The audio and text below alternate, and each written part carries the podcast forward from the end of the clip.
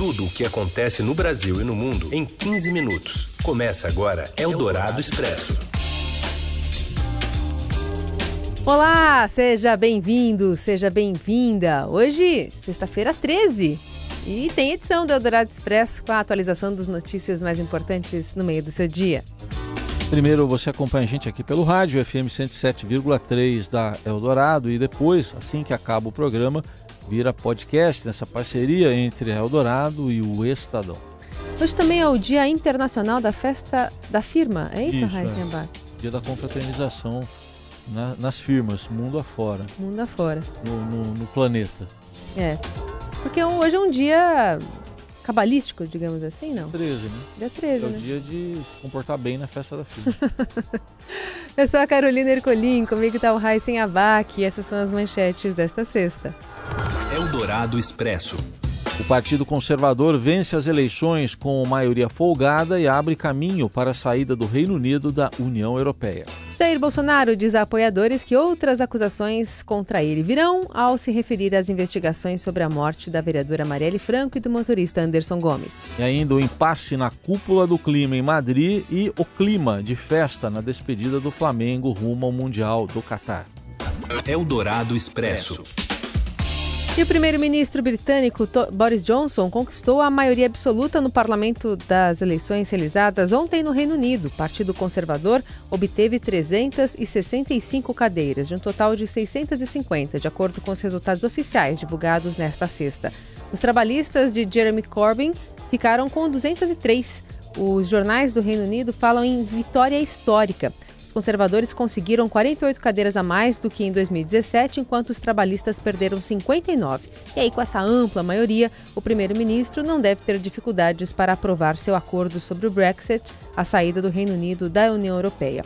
O resultado pode encerrar um longo período de instabilidade na política britânica.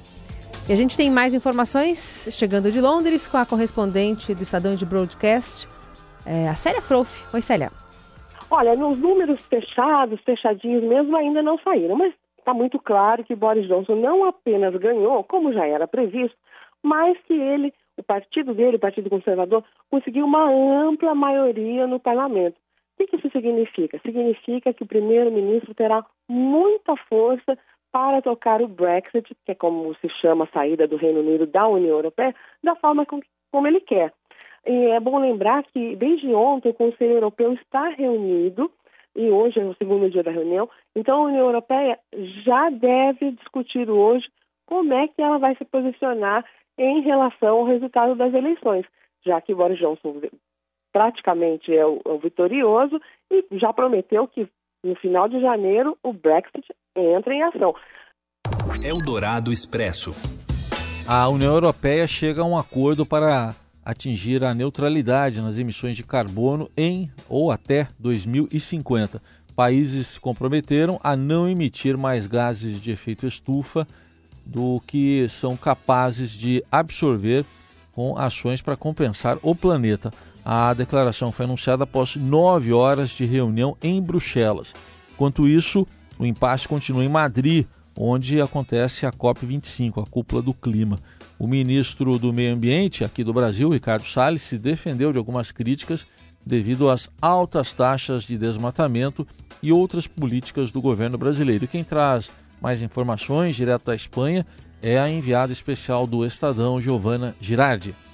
Chegamos aqui hoje ao que deveria ser o último dia da Conferência do Clima da ONU, aqui em Madrid. É, mas tudo indica que as negociações climáticas devem se estender até amanhã.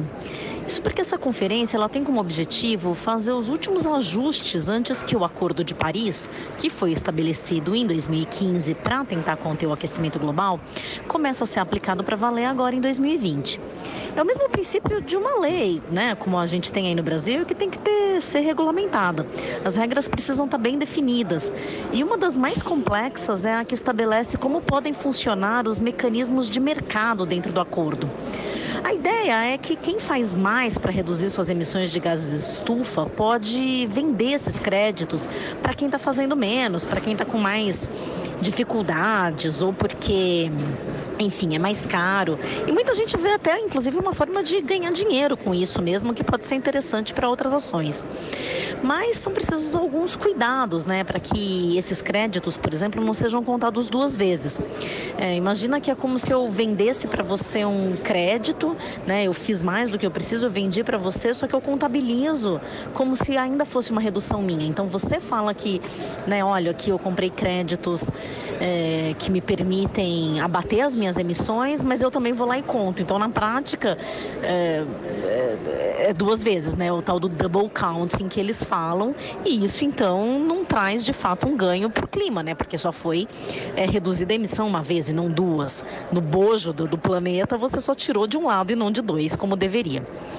Outro cuidado é para que esse comércio né, traga de fato impactos reais para o clima. Né? Você, é, é isso, assim, você tenha é, mecanismos que façam que de fato esteja se tirando CO2 ou esteja se impedindo a emissão de CO2 para conter o aquecimento global. No final das contas, é disso aqui que a gente está falando.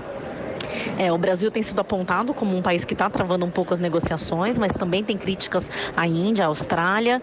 É, vamos ver aí como se isso desenrola ao longo do dia, da noite, da madrugada, talvez até amanhã. Eu volto mais com mais notícias quando a gente estiver. Tchau, tchau. Até mais. Eldorado Expresso.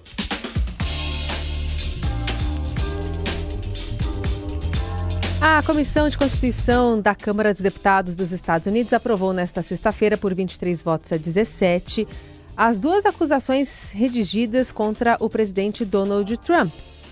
Uma é a de obstrução da justiça e a outra de abuso de poder. Agora, os dois artigos do impeachment serão levados para votação em plenário, que deve ocorrer na semana que vem.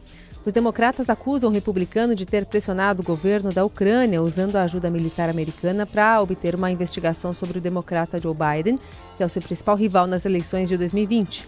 Posteriormente, Trump teria tentado esconder as irregularidades e impedir as investigações. Ele nega as acusações. Eldorado Expresso.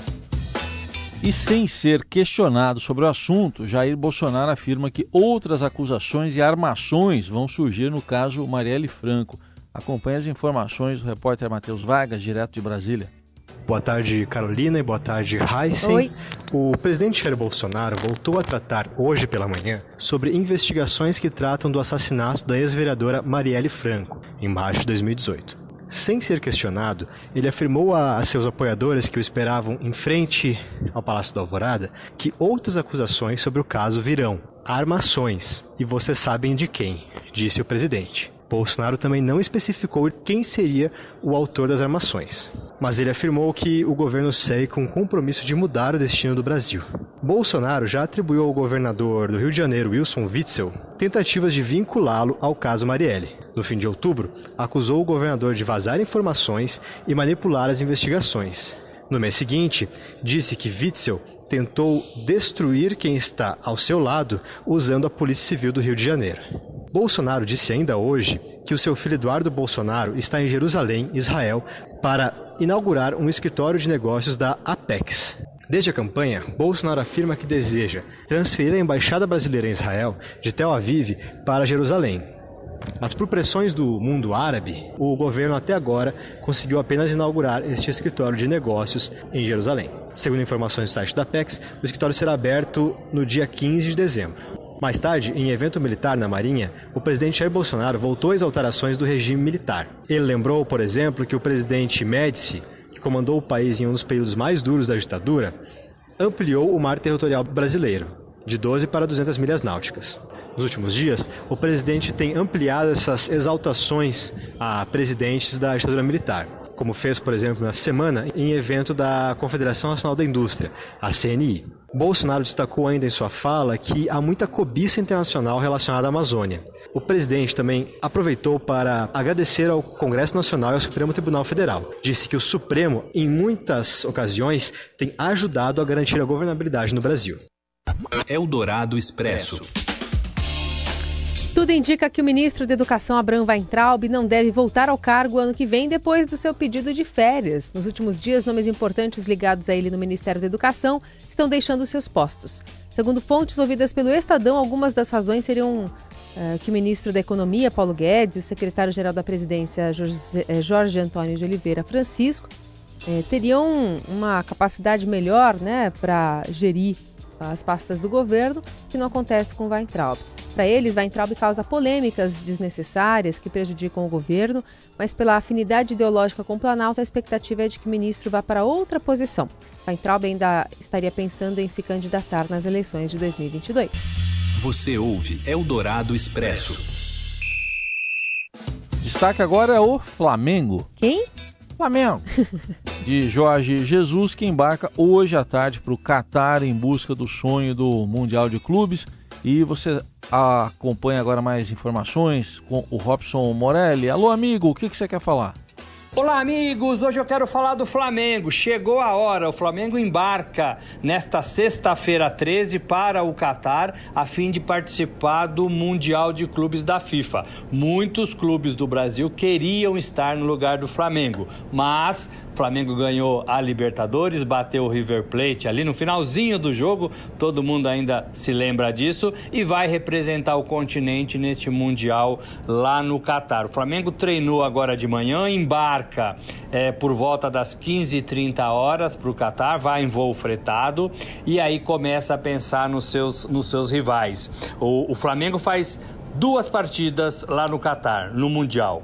Vai enfrentar quem passar do, da disputa entre Monte Rei e Al Sadd. O Al Sadd já é, eliminou um adversário, é, já jogou uma vez e agora vai jogar de novo para ver se vai, se chega à semifinal. Chegando, vai ser o adversário é, do, do Flamengo na semifinal. O Alçade tem jogadores brasileiros, o Alçade foi treinado é, por Jorge Jesus antes do português assumir o Flamengo. Ele treinava este time, então é um time montadinho que deixa e ele deixou um legado é, para que o time continuasse. Então este pode ser o adversário do Flamengo. E do outro lado, do outro lado, o grande adversário é o Liverpool, o inglês, o melhor time da Europa, é talvez o melhor time do mundo hoje, né? É, se passar da semifinal, vai também é, fazer mais uma decisão, vai jogar contra o Flamengo. Hoje, o Flamengo anunciou a renovação de contrato do Everton Ribeiro, também é uma informação importante aí para os torcedores do Flamengo. O contrato dele até 2021 foi esticado até 2023. É isso, gente. Flamengo seguindo seu rumo aí para o Catar a fim de ganhar o Mundial de Clubes da FIFA. Falei, um abraço a todos, valeu! Eldorado Expresso. Time to go save the world. There's no chance of danger, right? I'm 100% almost sure. Nos cinemas Playmobil Filme, o primeiro longa do diretor americano Lino de Salvo, vai do Velho Oeste ao mundo dos contos de fadas, da cidade do futuro à moradia dos dinossauros. E quase toda a animação é feita em três dimensões. Tem uma entrevista no Estadão de hoje, o diretor contando que pensou muito sobre os Goonies durante a produção do filme, mas uma das ideias originais era se inspirar no cinema de gênero. Aliás, segundo ele, Heisen, a principal diferença entre eh, com os filmes do Lego, por exemplo, hum. e as comparações eram inevitáveis, né? É, é. é que o Playmobil, o brinquedo, é sobre contar histórias, enquanto que o concorrente seria mais a ideia de construir. Tá. Eles que são concorrentes mas acho que o pessoal mais antigo gosta muito mais do Playmobil, né? Acho que sim. Os personagens. É. Meio, era mais colecionável, né? Até do que o Lego. Deve também evoluiu bastante. Mas enfim, tem estreia no cinema Playmobil, o filme nesse início de férias escolares. Um filme bem montado. A montagem é sempre importante. Uma ótima sexta-feira, um ótimo fim de semana. A gente volta a nos falar na segunda. Para quem tem encontro da firma, bom encontro. Moderação ou não. Para quem tem vassoura? Vassoura? É. Na sexta 13? Cuidem dos gatos, gente. De todas as cores. Pretinho principalmente, né? Até mais. Tchau. Você ouviu Eldorado Expresso tudo o que acontece no Brasil e no mundo em 15 minutos.